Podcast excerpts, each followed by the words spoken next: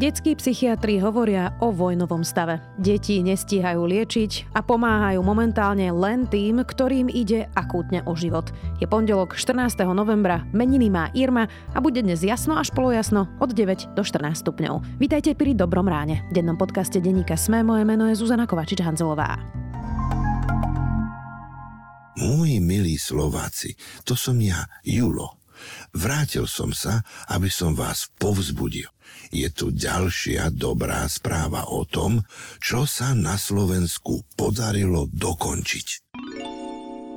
Bratislava dáva veciam druhú šancu. Hlavné mesto v spolupráci s mestskou organizáciou Odvoz a likvidácia odpadu dokončilo Centrum opätovného použitia kolo. Návštevníci tu môžu získať veci z druhej ruky alebo priniesť tie, ktoré už nepotrebujú. Už v prvý deň otvorenia priestor navštívilo vyše 800 ľudí, ktorí si odniesli približne 2 tony predmetov. Centrum tak pomohlo zbaviť mesto viac ako 50 tón zbytočného odpadu. Dobrú správu o Slovensku pre vás s radosťou dokončila Slovenská spoliteľňa. Budúcnosť je vaša.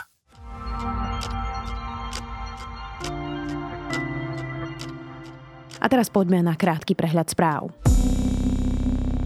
Európska ekonomika sa na prelome rokov, najmä kvôli dopadom ruskej invázie, dostane do recesie. Hospodársky rast sa v budúcom roku oproti pôvodným odhadom výrazne spomalí. Vo svojej prognóze to uviedla Európska komisia. HDP členských krajín podľa nej vzrastie o 0,3% na miesto 1,5%, ako predpokladala. Unijná exekutíva zároveň výrazne zvýšila odhadovanú mieru inflácie, ktorej rast tento rok očakáva na rekordných 9,3%. Pre zachovanie súčasnej kapacity jadrových zdrojov v Európskej únii budú potrebné investície 350 až 450 miliard eur. Na Európskom jadrovom fóre v Prahe to povedala eurokomisárka pre energetiku Kadri Simpsonová. S kontrolami na českých hraniciach treba počítať aj po 13. decembri. Oznámil to český minister vnútra Vít Rakušan. Kontroly tak zrejme presiahnu vládou pôvodne schválený termín. Viac takýchto správ nájdete na sme.sk.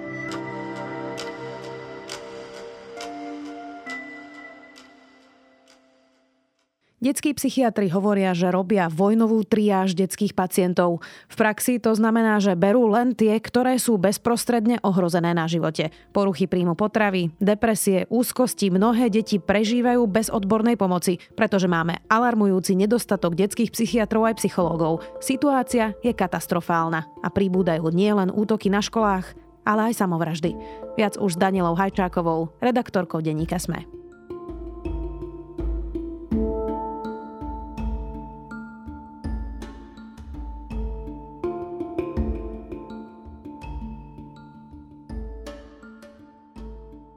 Danila, ako by vyzeralo, keby som mala dieťa, ktoré potrebuje akutnú psychiatrickú pomoc? V tejto chvíli by to vyzeralo asi veľmi e, zúfalo, pretože naozaj e, mnohí rodičia, s ktorými sme sa rozprávali, sa stretávajú s tým istým problémom a to je, že veľmi ťažko sa dostaneš v ten čas, keď tvoje dieťa potrebuje pomoc e, k psychiatrovi asi za všetko hovorí fakt, že ich máme tých detských psychiatrov 49 na 1 300 tisíc detí. A majú síce e, prednosť akutné stavy, ale ty ako rodič v mnohých prípadoch nemusíš tú situáciu vyhodnotiť dobre, nemusíš vedieť, že už je to naozaj e, v takom štádiu, že to dieťa naozaj okamžite potrebuje pomoc. Čiže reálne sa môžeš dostať k tomu psychiatrovi až po niekoľkých mesiacoch a to už môže byť naozaj e, neskoro. Ten problém môže prerásť do obrovských rozmerov a mali sme bohužiaľ aj taký prípad e, rodiny, kde e, zatiaľ čo dieťa čakalo na, na odbornú pomoc, tak to jednoducho nevydržalo a pokúsilo sa siahnuť si na život. Ako je to možné? Je to možné tak, že e, detská psychiatria na Slovensku sa dlhodobo zanedbávala. Dlhodobo tu máme až katastroficky nízky počet detských psychiatrov, ktorý som už spomínala. Je tam za tým naozaj niekoľko faktorov, ktorí spomínajú aj lekári od toho, že tento odbor je naozaj, e, bol, bol kedysi, ten dlh vznikol kedysi v minulosti, keď lekár vlastne najprv si musel urobiť atestáciu z tej dospeláckej psychiatrie alebo z pediatrie, až potom si robil vlastne atestáciu na detskú psychiatriu a tým pádom mnoho lekárov už zostali pri tej predošlej atestácii, pri tom predošlom zameraní, až po to, že lekári vlastne hovoria, že tá práca s deťmi je naozaj e, veľmi komplikovaná, zaberá veľa času, je veľmi náročná a e, nemyslia si, že teda je aj adekvátne ohodnotená z poisťovní, až vlastne po ten aspekt, že aj samotní lekári sú si vedomí tej situácie, že keď sa dostanú do toho celého kolotoča, tak s veľkou pravdepodobnosťou na nich spadne obrovský počet e, pacientov, čo nie je ľahká situácia. Konec koncov nám to popisovali, popisovali aj lekári, že jednoducho sedia od 6 rána až do 3 po obede k ním prichádzajú detskí pacienti, medzi tým si dvakrát odskočia na toaletu, potom tie správy vypisujú ešte vo voľnom voľnom čase a že je to naozaj veľmi uh, zložité a veľmi ťažko zvládateľné. Keď si hovorila, že si sa rozprávala s rodičmi o nejakých konkrétnych príbehoch, tak uh, skús mi načrtnúť, že čo sa teda stalo, ako to vyzerá v praxi pre niektoré rodiny, ktoré potrebovali pomoc pre svoje dieťa. Pre mňa to bolo veľmi zaujímavé, pretože od samotného hrozného faktu, že ty ako rodič sa veľmi trápiš so svojim dieťaťom, ktoré sa trápi teda ešte viac a veľmi mu chceš pomôcť a a nielen k psychiatrovi, ale napríklad aj k psychológovi sú čakacie lehoty 2-3 mesiace, tak e, naozaj táto oblasť zasahuje aj oblasti, ktoré som si nevedela predtým ani predstaviť. Napríklad, ak potrebuješ, mali sme tam prípad teda chlapca, ktorý, ktorému psychologička e, zistila isté znaky Aspergerovho syndromu. E, nedarí sa mu v škole, nevie sa sústrediť, nedokáže písať písomky, diktáty, tak ako jeho spolužiaci. To znamená, že má špeciálny, špeciálny prístup je pre ňo v škole a napríklad vypisuje iba meké a tvrdé i v diktátoch a podobne a hľadali vlastne toho príčinu a nakoniec sa dopracovali k tomu, že tam môžu byť teda znaky Aspergera, ale na to, aby on dostal konkrétne asistenta, ktorý by len jemu pomáhal v triede, tak na to potrebuje rozhodnutie psychiatra alebo to odobrenie psychiatra detského a oni sa už od júla nevedia dostať vlastne k psychiatrovi, takže nastúpil zase do ďalšieho ročníka vlastne bez asistenta. Pomáha mu taký asistent, ktorý pomáha ďalším asi piatim deťom v triede, ale potreboval by naozaj svojho konkrétneho, takže to zasahuje aj túto oblasť napríklad. Ale aj úplne také oblasti, ako prekvapil ma prípad otca, ktorý je teda rozvedený, manželka mu nedáva dceru, bývalá, a jednoducho úrad sociálnych vecí prišiel s takým riešením, že dobre, tak sa budete stretávať s dieťaťom na pôde vlastne v mieste pri akreditovanom psychológovi, ktorého ale zohnať v Bratislave, aj v okolí, v Pezinku je teda veľmi náročné. On teda nevidel dceru od februára a zatiaľ sa im nepodarilo nájsť vlastne psychológa, ktorý by ich vzal, ktorý by mal čas aj okrem teda pomoci deťom psychologickej aj na takéto sedenie s rodinou. Čiže zatiaľ, zatiaľ to riešia tak, že sa zatiaľ s dieťaťom nevidia. Čiže aj tí psychológovia musia radšej prioritizovať nejaké dieťa, ktoré je v akutnom stave, ako že by dohliadali na to, že otec sa stretne s vlastnou dcerou. Áno, takto to popisovali, že jednoducho tam nie je ani priestor uh, na takéto sedenie, že sú proste beznádejne zaneprázdnení a, a naozaj sú obsadení na týždne, mesiace dopredu.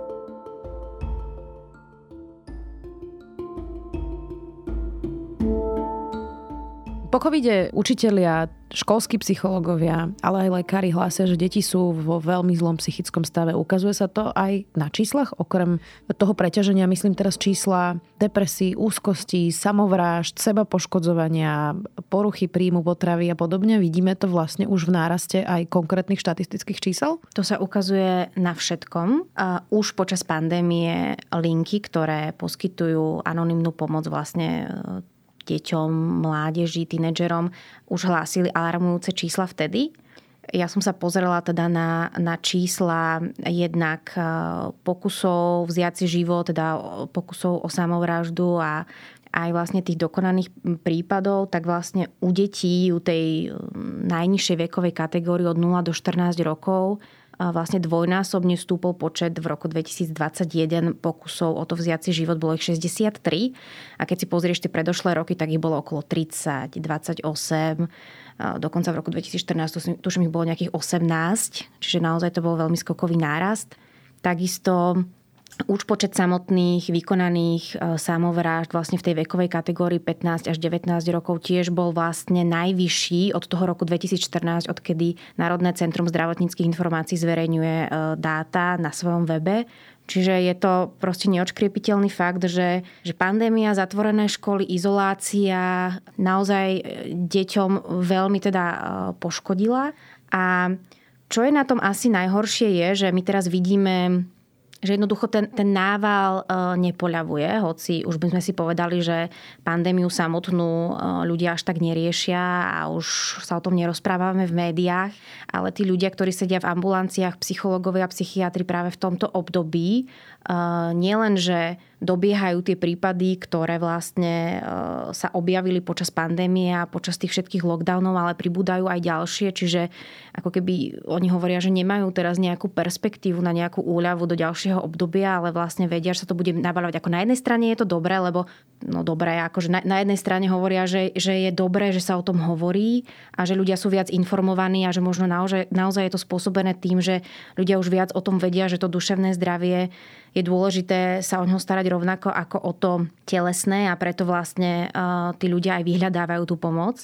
Na strane druhej je tu proste brutálny nárast uh, týchto prípadov a zároveň uh, stále musia riešiť prípady, ako sú proste deti z autistického spektra. Ktorých tiež počet narastá? Ktorých počet narastá. Takisto sú to proste poruchy príjmu potravy, čiže jednoducho sa teraz ocitli v takom začarovanom kruhu, ktorý ani nevedia, kedy sa pre nich môže skončiť alebo kedy príde možno nejaká úlava. Táto debata by mala byť o to dôležitejšia, že aj útočník z teplárne mal zrejme nejaké problémy, hlásili to zo školy, odporúčali mu chodiť k psychológovi, hoci teda rodičia s tým nesúhlasili. Teraz sme mali útok sekerov na strednej škole, kde tiež chlapec mal e, psychické problémy.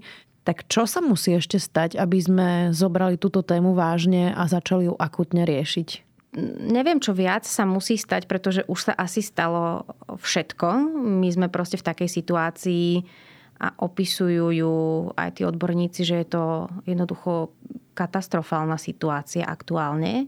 Ale musím povedať, že ja som sa na to aj tak optimisticky pozrela, že e, začína sa to riešiť a, a rieši sa to. Zatiaľ uvidíme s akým výsledkom, lebo zatiaľ nevidíme ten náraz napríklad detských psychiatrov, ale je fakt, že štát urobil takú vec, že skrátil to, to, tú atestáciu na, to, na, na detského psychiatra. Už si nemusíš robiť dve atestácie. Zároveň zaradil tento odbor do túto špecializáciu do rezidentského programu, kde ti vlastne štát ako keby núka vlastne vybavenie tej ambulancie aj v regiónoch, ktoré sú teda tie odlahlé.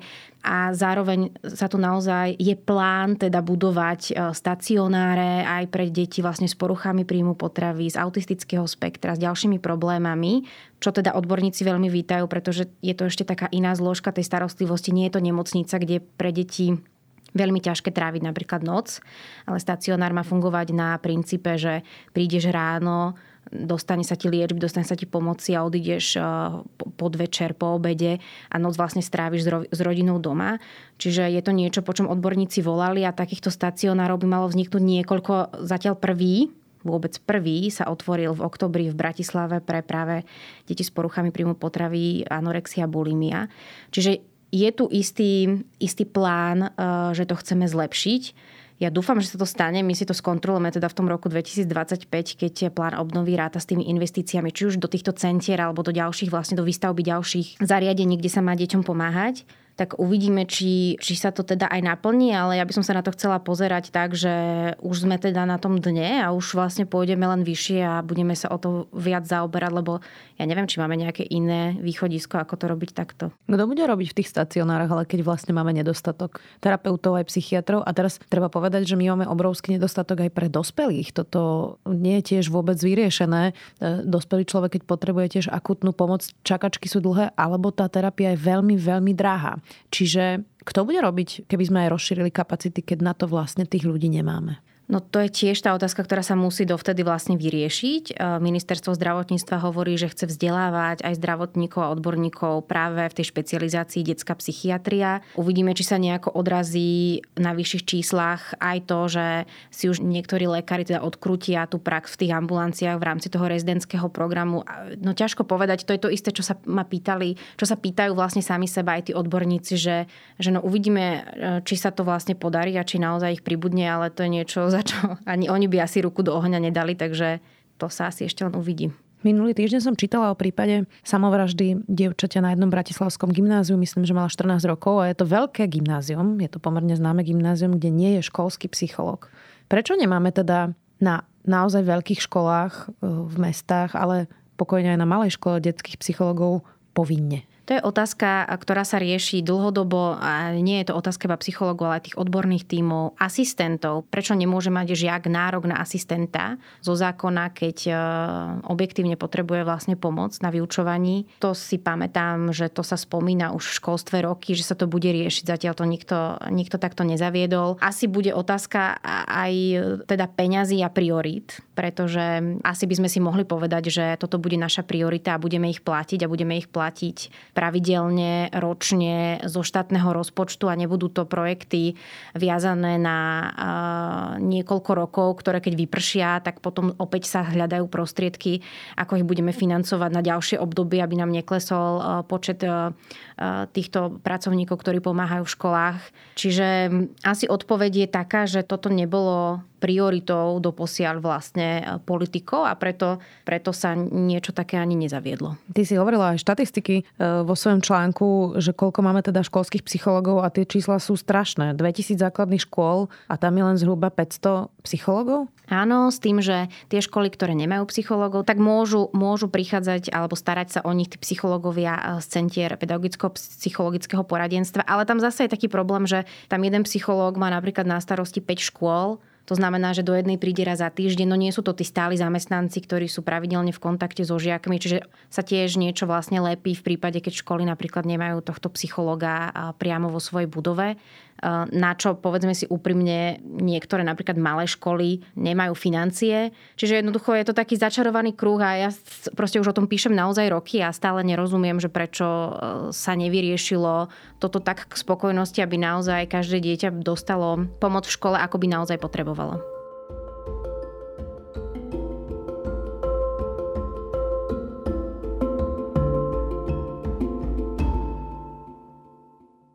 Danka, jeden z tých problémov, ktorý ale teraz nie je úplne na politikoch, lebo to, čo sme teraz hovorili, majú riešiť politici a nevyriešili to politici, je stigma, je tabu chodiť k psychológovi. To ostatne bolo aj pri tom strelcovi z teplárne, že rodičia povedali, že nebude chodiť na terapiu, lebo je to hamba. Ako vážny problém je ešte stále to, že mnohí považujú terapiu za niečo, mm, o čom sa nehovorí, kde by deti nemali chodiť, pretože nie sú predsa blázni, cvoci a také tieto vyjadrenia. Aký veľký problém je tá stigma? No podľa všetkého je to veľmi veľký problém, pretože v Lani robila Liga za duševné zdravie prieskum, z ktorého vlastne vyplynulo, že 73% Slovákov eh, si myslí, že stále eh, medzi ľuďmi vlastne pretrváva hamba z toho, keď potrebuješ ísť na, na terapiu. Čiže neberú to jednoducho tí ľudia eh, tak, že je to niečo, čo či už ja alebo moje dieťa potrebuje a môže mu to pomôcť. Skôr sa pozerajú na to, čo povie sused, svokra, babka a, a neviem kto každý. Zároveň treba povedať, že ja keď som sa aj rozprávala či už s odborníkmi alebo s tými rodičmi, že stále má veľmi veľa ľudí tendenciu to zľahčovať. Nielenže pociťujú hambu, oni neveria tomu, že ty môžeš mať reálne Eh, depresie, že môžeš mať eh, reálne psychické problémy, ktoré neskôr môžu prerásť do, do veľkých problémov. Jednoducho, ak nie si človek, ktorého poznajú eh, z filmov, na ktorom teda evidentne vidieť, že je psychicky chorý už naozaj teda v zlom štádiu, tak ako keby to považujú za niečo druho, treťoradé, že ty máš nejaký psychický problém, berú to tak, že, že veď e, chod si, sa, zabehať. Sa, si chod zabehať, chod sa prejsť, daj si niečo dobré, zdvihne sa ti nálada, pusti si pesničku, ja neviem, zaspievaj si a, a tak. Aj Aj preto máme podcast Ľudskosť, kde Barbara Marková o týchto témach veľa hovorí. Daniela Hajčaková, redaktorka denníka Sme. Vďaka. Chcete nové SUV ešte dnes? Príďte si poň do Fordu. Populárny model Ford Kuga, s ktorým zdoláte hory aj mesto, je pre vás dostupný i hneď, a to ako diesel, benzín aj hybrid. K tomu možnosť predlženej záruky a gratis servisu na 5 rokov alebo až do 120 tisíc kilometrov. Ak podnikáte, vozidlo si výhodne prenajmite a všetky starosti nechajte na nás. Pre viac informácií a okamžite dostupné vozidlá navštívte Ford